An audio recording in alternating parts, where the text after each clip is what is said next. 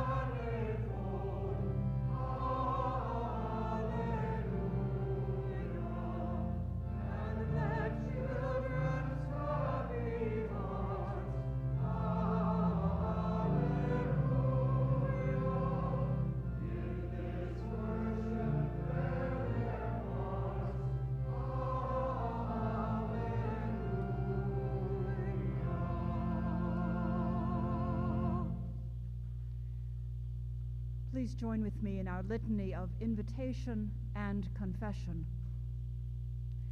We gather to hear God's call to service. Let us affirm the claims of Christ, who claims us all in love. We, we listen for God to speak. We are ready to hear you. With longing hearts, we desire to experience God. With joyful songs and earnest prayers, we seek God. Sisters and brothers, let us live out our calling as a faithful community, and let us be honest in the confession of our sins. We confess our misplaced loyalties and ambitions. We confess our enslaved passions and greed. We ask God to forgive us. We pause for a moment of silent confession.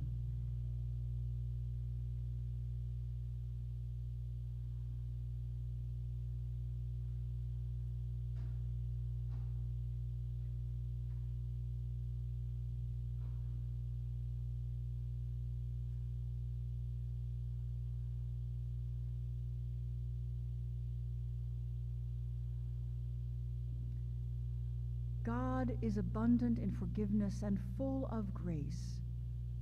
We are forgiven.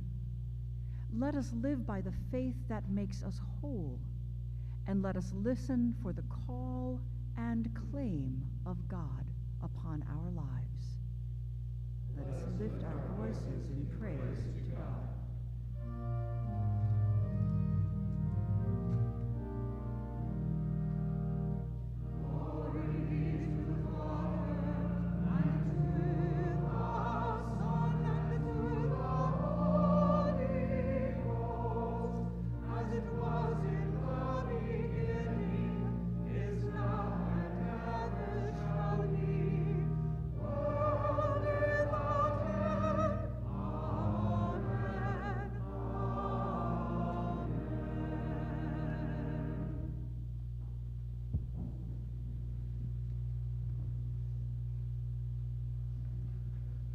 Welcome to the worship of God at Northside Drive Baptist Church, and uh, especially to this place while we're meeting in our chapel.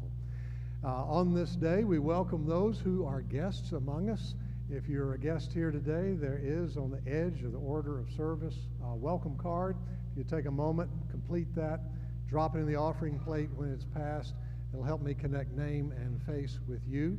And also for anyone who would like to be prayed for by name and by need this week, you can place that prayer request on this card as well and drop it in the offering plate uh, when it's passed.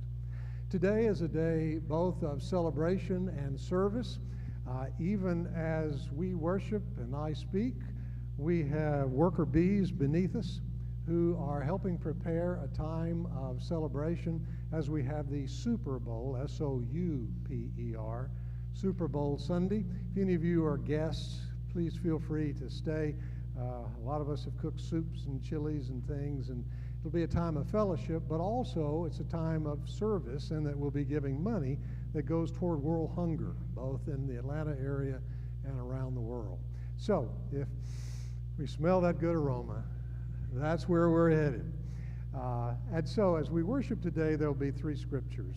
Uh, the gospel lesson is what I'll be preaching on today, so listen to that in particular, but also a reference to the epistle lesson as well, where Paul pleads for his friends in Corinth to live in one accord, to be people of unity, even though there was a lot of uh, partisan politics in the church.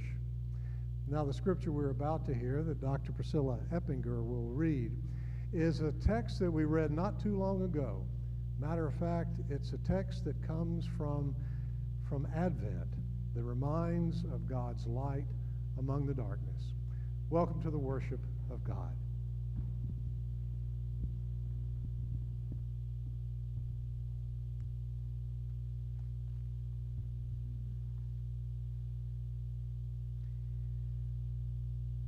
The prophet writes a poem of hope, a promise of light to those who walk in darkness.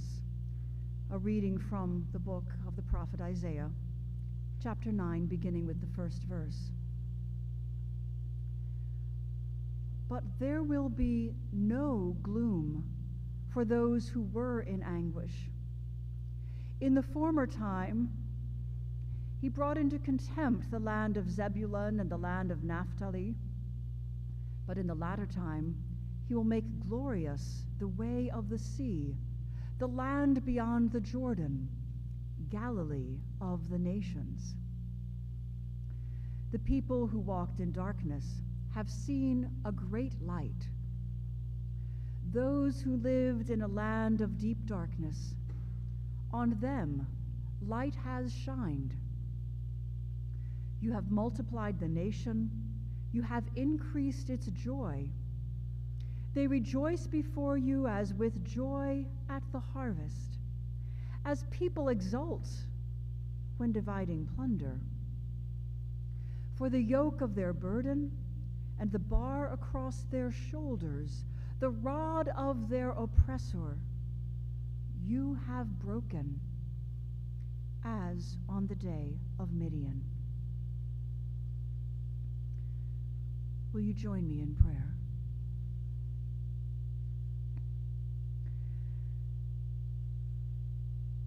Holy God, we are sometimes all too aware of the deep darkness around us. We hear of earthquakes, most recently in Turkey and Puerto Rico, of fires across and around Australia, of inundations then bringing landslides, of blizzards, of melting polar ice caps. The darkness feels deep. We hear of war and rumors of war, threats,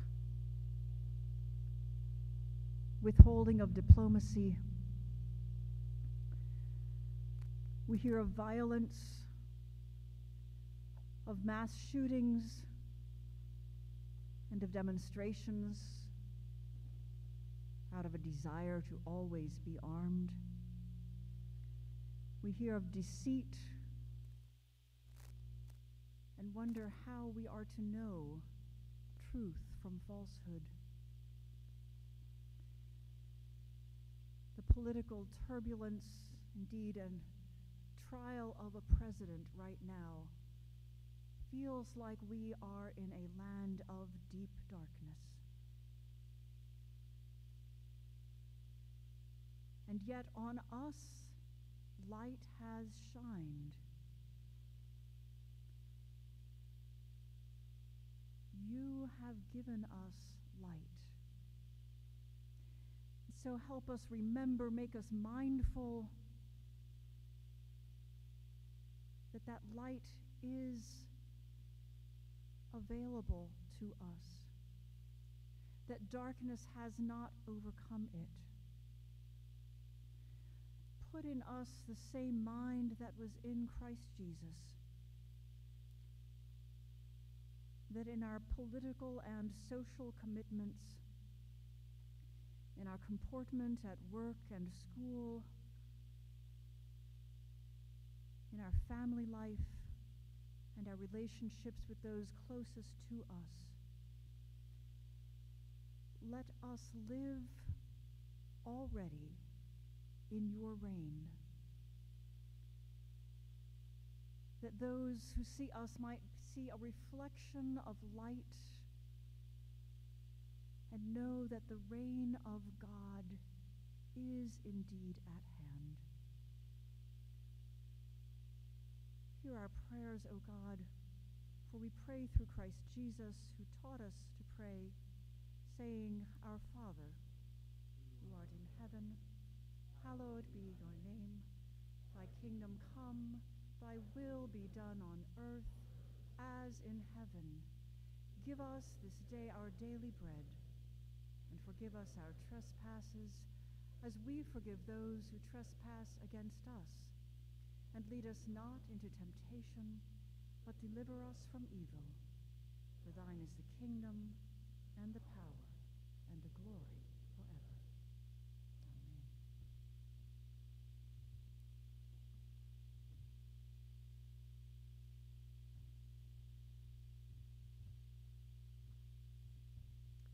Jesus calls Peter, um, sorry, excuse me, um, the appeal of the Apostle Paul for the church to not live in conflicts or divisions, but rather be united in Christ.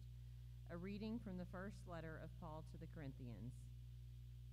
Now I appeal to you, brothers and sisters, by the name of our Lord Jesus Christ, that all of you be in agreement and that there be no divisions among you, but that you be united in the same mind and the same purpose. For it has been reported to me by Chloe's people that there are quarrels among you, my brothers and sisters. What I mean is that each of you says, I belong to Paul, or I belong to Apollos, or I belong to Cephas, or I belong to Christ. Has Christ been divided? Was Christ crucified? Was Paul crucified for you? Or were you baptized in the name of Paul? I thank God that I baptized none of you except Crispus and Gaius, so that no one can say that you were baptized in my name. I did baptize also the household of Stephanas. Beyond that, I do not know whether I baptized anyone else. For Christ did not send me to baptize, but to proclaim the gospel, and not with eloquent wisdom, so that the cross of Christ might not be emptied of its power. For the message about the cross is foolishness to those who are perishing, but to us who are being saved, it is the power of God. Here ends the second lesson.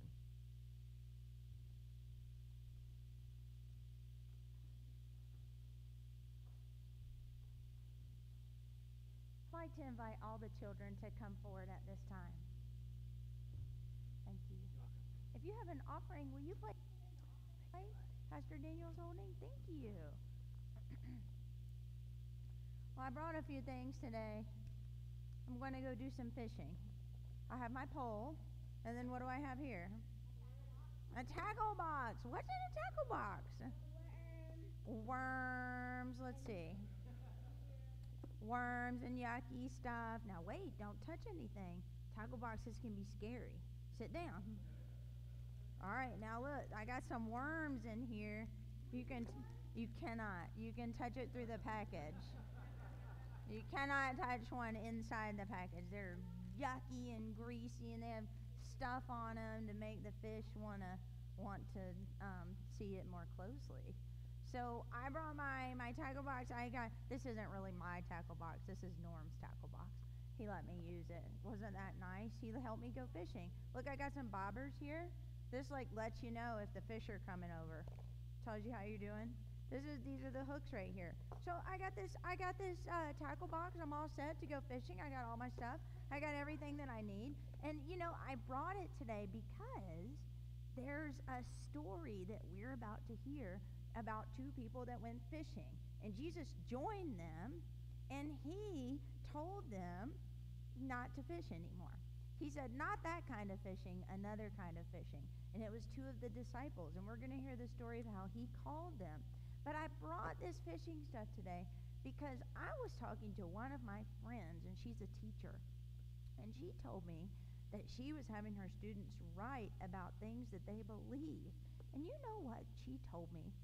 She told me that a lot of her students who are seniors in high school, you know what she said? She said a lot of them wrote about how they didn't believe in God anymore and how they didn't believe in Jesus anymore.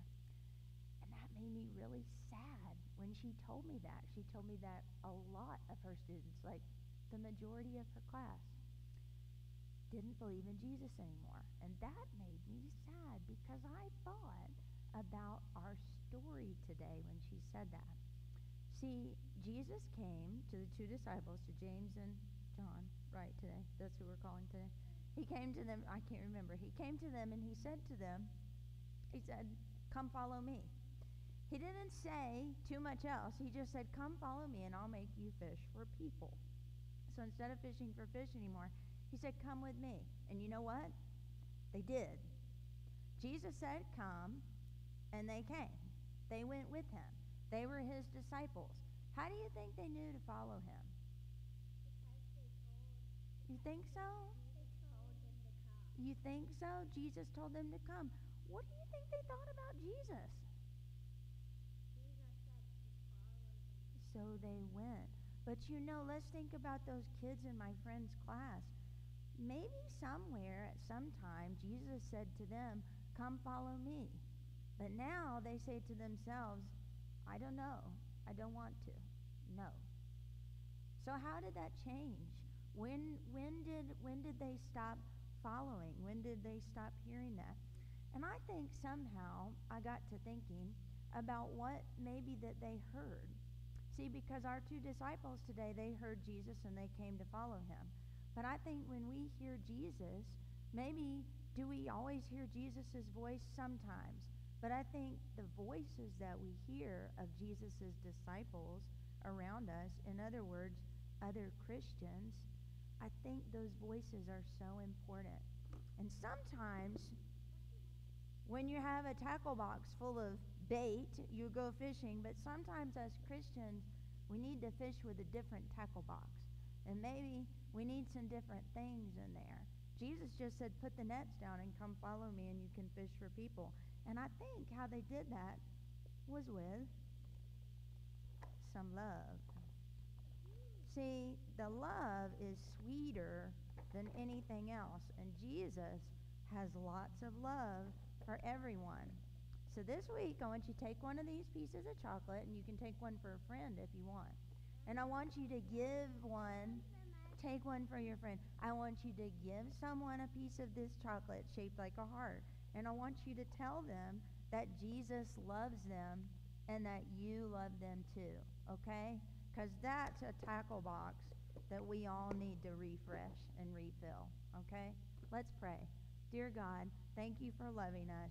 Help us to love others and tell them that you love them too. In your name we pray. Amen. Let's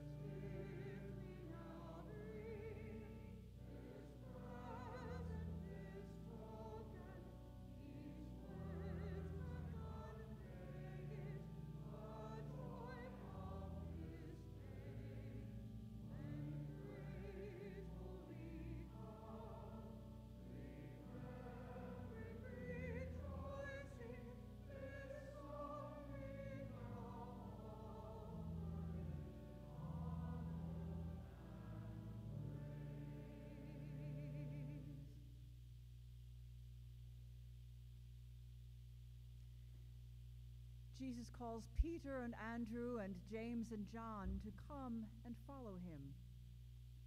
A reading from the Gospel according to Matthew, the fourteenth chapter, the fourth chapter, beginning with the twelfth verse.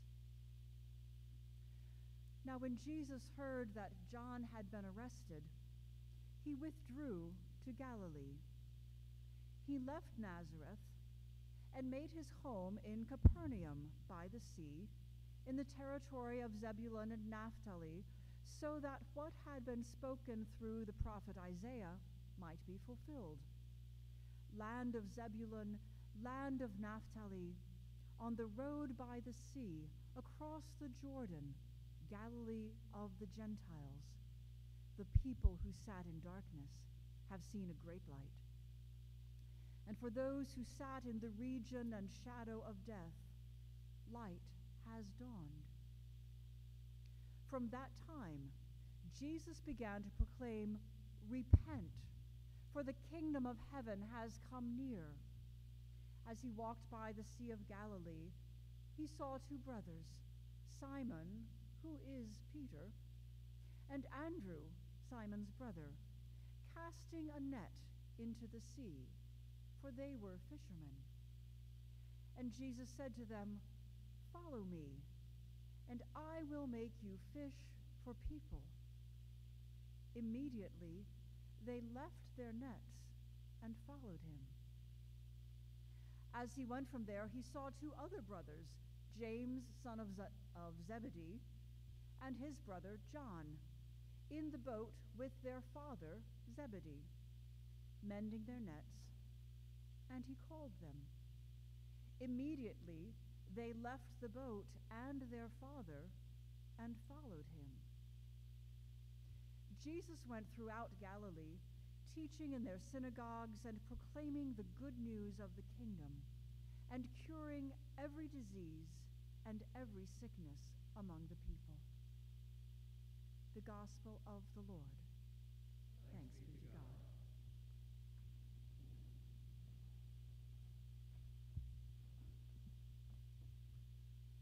I want to make sure everybody can hear well enough. I sure appreciate all the uh, audio augmentators on our audio committee. Um, it's more like being an exorcist than it is uh, anything else. There sounds like a, a hum. You hear a um, is that about, a, about an E or an F? Ah, there it went. It's a miracle. All right, well, how about that? At first glance, the story you've just heard sounds like the gospel according to Norman Rockwell. It's so idyllic. Two sons and their father on a fishing trip. It's kind of like Andy and Opie, you know. You can almost uh, hum along, you know. But it's not as idyllic as it first looks. Matter of fact, you can look on the faces and imagine a picture of these two sons and their father, Zebedee, and you can see on their faces uh, worry lines, lines that are weary, deep as stress fractures. These peasant fishermen are stressed out. Of course, Jesus walks into the picture. He comes there to save the day. And of course, when Jesus is there and calls them and they say yes, then they live happily ever after. Or not. Not so fast, I guess. The permeability of this story has a lot of gaps and holes in it. And these gaps and holes invite our imagination. For imagine, how do you reckon that they decided that moment to leave everything and go follow Jesus? Well, the text doesn't say. But I guess if we are lured in, pardon the pun, and we take the bait, pardon the pun, by the writer, and with poetic license, I'm going to take a guess. Maybe it's got something to do Jesus calling them because they were, they were mending, and they knew how to do that. Not just their nets, but he was calling them to come mend their lives. That's the word that I want to hold up for your consideration today about mending. Uh, Katharizo it is in Greek, and Steve can correct me on that pronunciation later, but that's close enough. Thank you, Steve. Katharizo, it, it means, it means to, to mend things, to put things back together, and that will be on the test, by the way, at the end. And it might just come to mind while I'm preaching this sermon that there may be something that needs mending in you or in me or in us. For every Sunday like today, we brought pieces of ourselves and our souls and our sins and our secrets, all the frayed edges and all the afraid edges within. Could our being here today be an opportunity to attend to our mending. I've been quoting lately O'Neill's statement, we're born broken, we live by mending, and the grace of God is the glue. Now, Will Willimon, who I generally like, says these guys must have been the world's worst fishermen. Zebedee, James, John. He says they're always mending their nets. Whenever you come to them in the Bible, they're always mending their nets. I figure Willimon must not be a fisherman. Do I need to promise that'll generally be the last pun of the, the sermon? uh, tackle has to be tended. Rocks tear at it, U V rays prematurely age. That which is braided comes unraveled.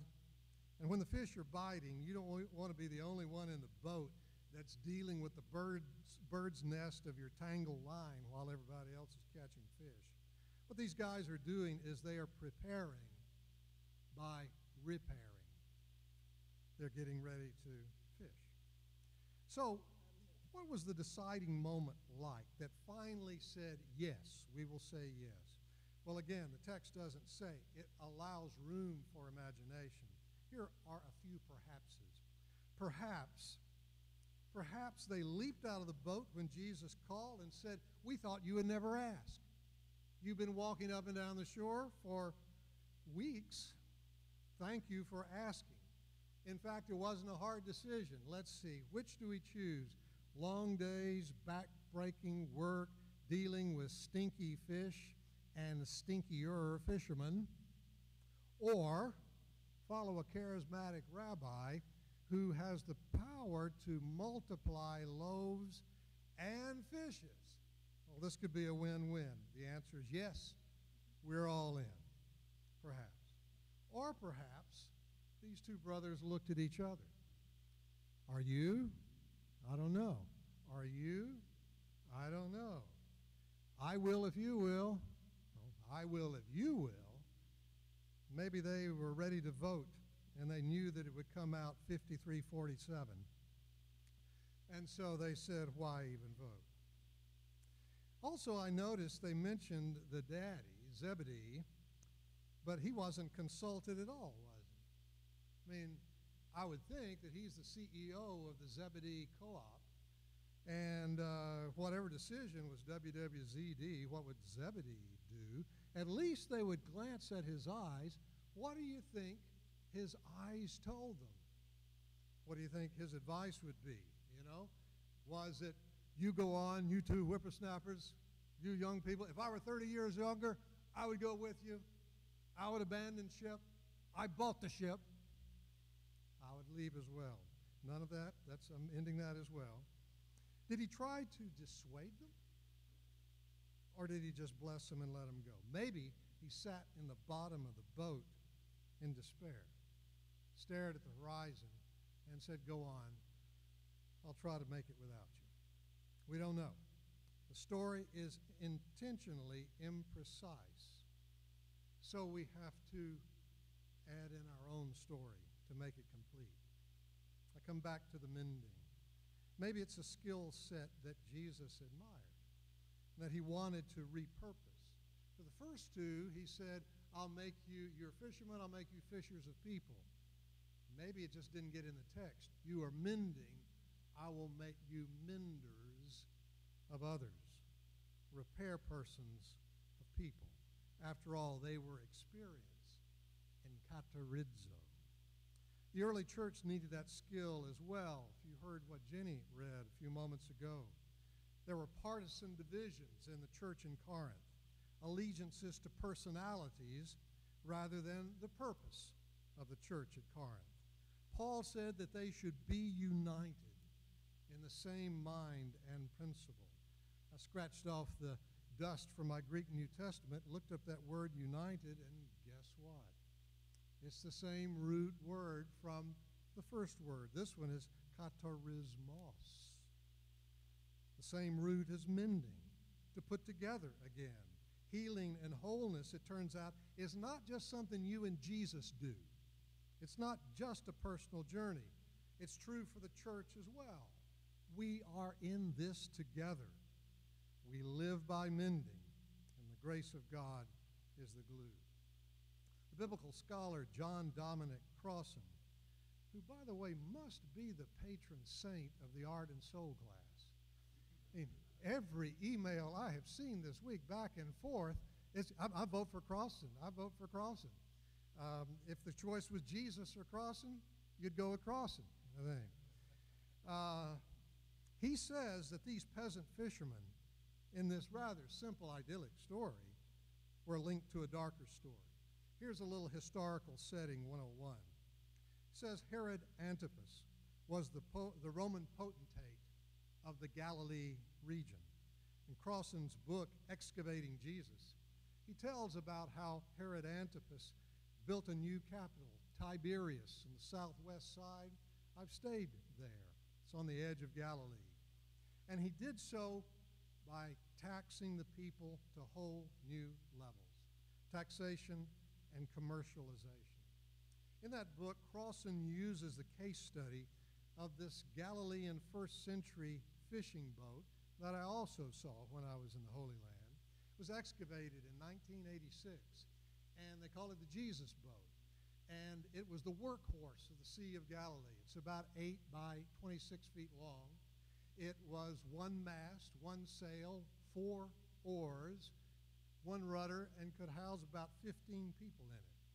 That's what they used to work the sea. But this boat, says Crossan, is a case study of what had happened to the peasant culture because of Herod all around Galilee. He says in that one boat there are twelve different kinds of wood, not whole planks, pieces of planks, cobbled together, maybe cannibalized from other boats that just couldn't go any further. He says it's a wonder the thing could have could floated at all. It must have leaked like a sieve. That the poor people that used this were doing the best they can, but he said it was its own symbol, cobbled together with the pieces of life of what Herod had done to the Galilee region. Romanization by urbanization for commercialization. Herod had turned these peasant fishermen whose fathers and fathers' fathers had had free access to the Lake of Galilee, but he had turned them into defense contractors. They were the low men on the totem pole. Everything cost. Launching the boat cost. Beaching the catch cost. And Herod's factories for salting, pickering, pick, pickling, drying, and taking care of these fish to feed the soldiers and the builders took precedence over anything that an entrepreneur could do. Everyone had become a conscripted producer for Herod, and desperation was boiling. Now, I figure that we need this kind of eat your spinach scholarship from time to time in sermons, lest we think that Jesus and the early church were not swimming in politics. Even the basic phrase of faith, Jesus Christ is Lord, is a political statement because it says who is and who is not in control. It's not Caesar. It's not Herod. Jesus Christ is Lord. And in so stating, the Christians became kind of enemies of the government. Lest we gloss it over in today's scripture that Priscilla had read, you, did you catch that first verse? When Jesus heard that John had been arrested. Arrested? Oh yeah, that's right, John the Baptist. The one who had readied the way for Jesus, the one whose sermon Jesus copied, because they preached the same thing. Repent, for the kingdom of heaven is at hand, said John. Repent, for the kingdom of heaven is at hand, says Jesus. But John, Jesus' cousin, is now a political prisoner because of the content of his preaching. Great John. Great Bonhoeffer. Thanks a lot. We come to church not really to think about the world out there. however we come to think about the world in God and God in the world. And that's what we do when we go to world, a world hunger eating after our service today. What's God got to do with world hunger? Well, a lot. And if we believe that, how do we partner in God to help heal the world and feed the world? Speaking of the world, each of us has finished the week shaking our heads at the drama under D C's Capitol Dome this week. Regardless of which side of the aisle you side with, my hunch is that you've had plenty of lament to go around. It's been the emotion du jour. I was thinking this morning of John Meacham's book, presidential historian. His book is entitled The Soul of America, The Battle for Our Better Angels. It's a reference and appeal, of course, from Lincoln's first inaugural address. To me, the battle for a more perfect union sure seems sometimes in retreat, maybe at times like this. It feels scary and sad, and it seems anything but hopeful. Um, perhaps, perhaps the cultural toxicity we feel may be needed to activate the culture's immune system. Perhaps nationally we're going through our adolescence again at two hundred fifty or so years. It's not pretty to go through adolescence, but it's a necessary part of maturity. I think of the song America the Beautiful. Sometimes we sing it.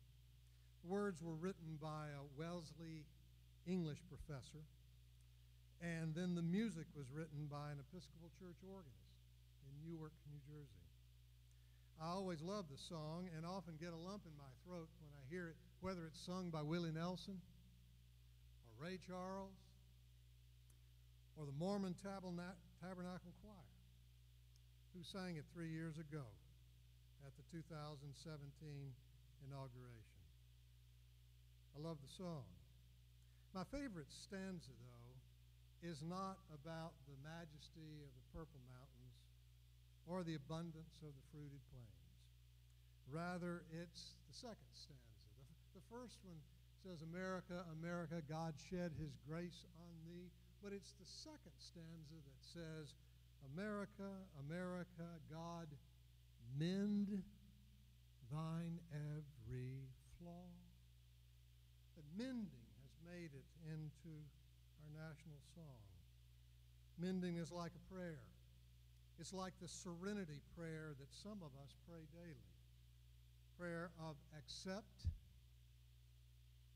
courage, and wisdom to know the difference.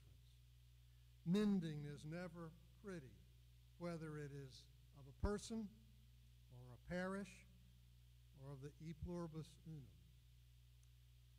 Rehabbing is painful, but each of us is responsible. And we are responsible to do it together. We live by mending, and the grace of God is the glue. Amen.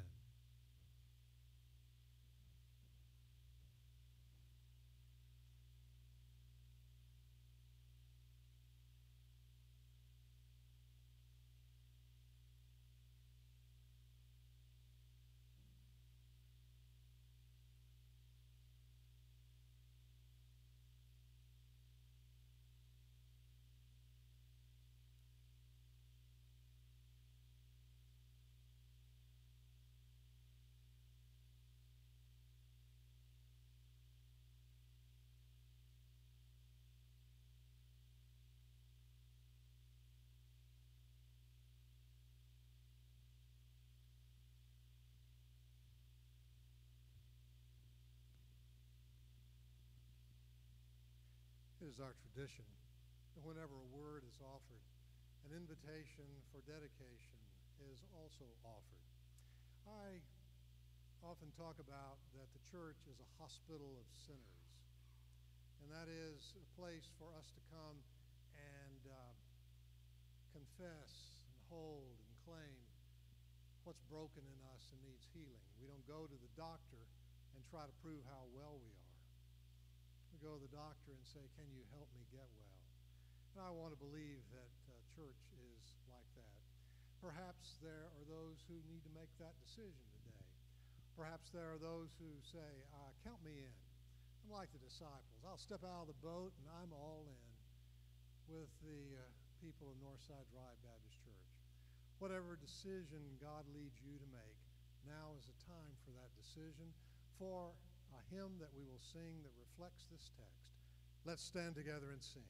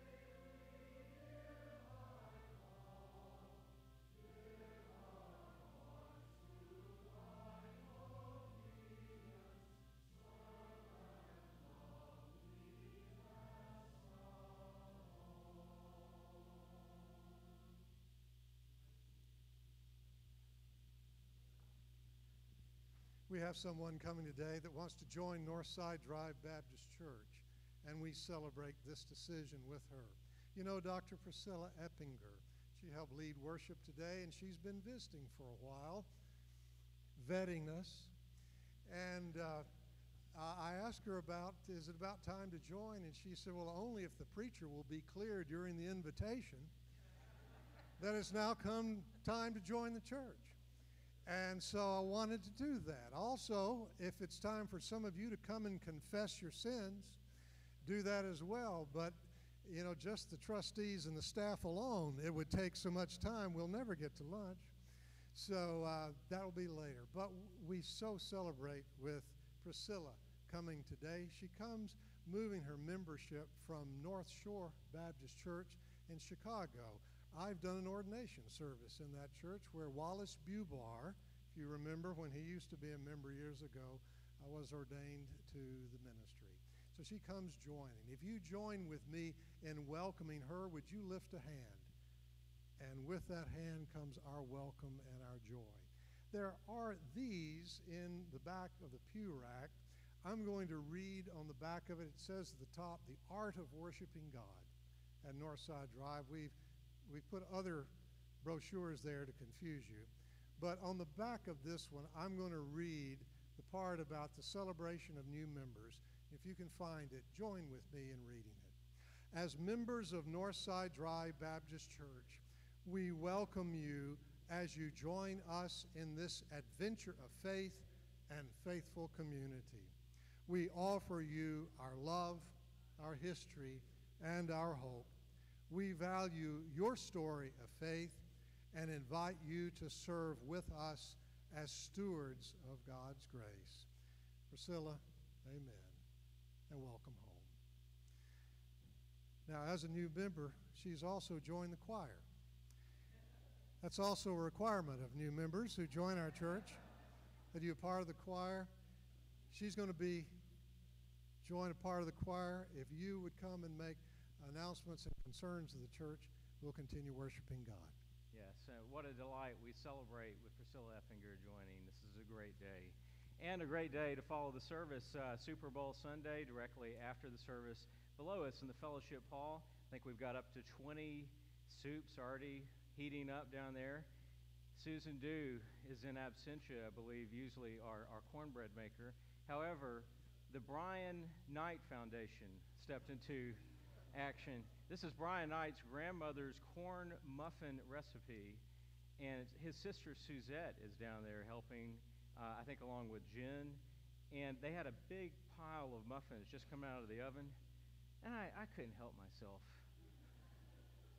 I think there are a few left even for you. Come down and uh, with uh, empty stomachs to eat a lot, but also uh, have the checks ready for your generosity, because this is a time to give to our church's hunger fund. So we hope you'll be generous in the Super Bowl that follows this service. Um, many to pray for, um, but I'll mention two by name uh, for for Muriel and Valerie Hardy. Valerie's mother, Muriel, is on hospice care, and so we pray for her. We pray for her daughter as she tends to Valerie. We pray for the Manley family. Clay was transferred to a rehab facility this week. Much to pray for, much to be fearful of, but the Psalm, Psalm twenty-seven, teaches us not to be fearful. Our sanctuary choir will help us sing those words out loud. Thank you, choir.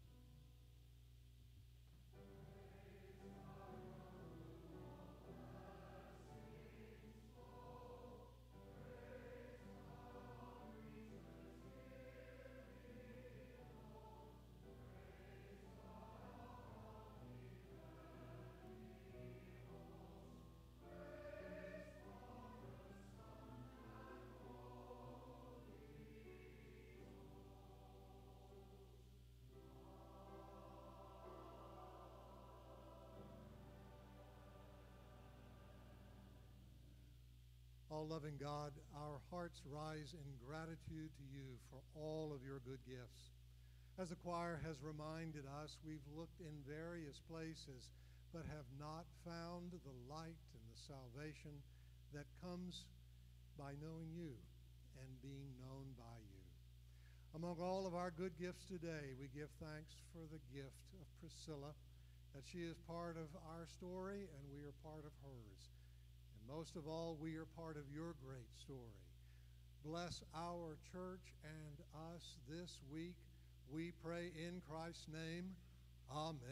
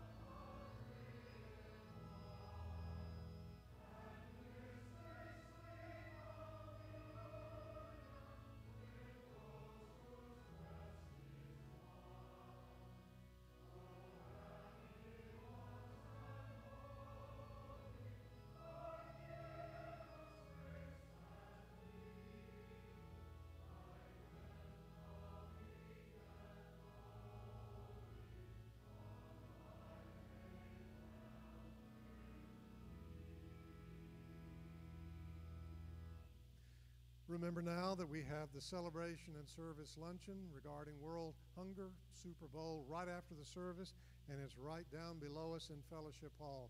Please stay. If you're a guest, especially, please stay. And is Priscilla still in the narthex there?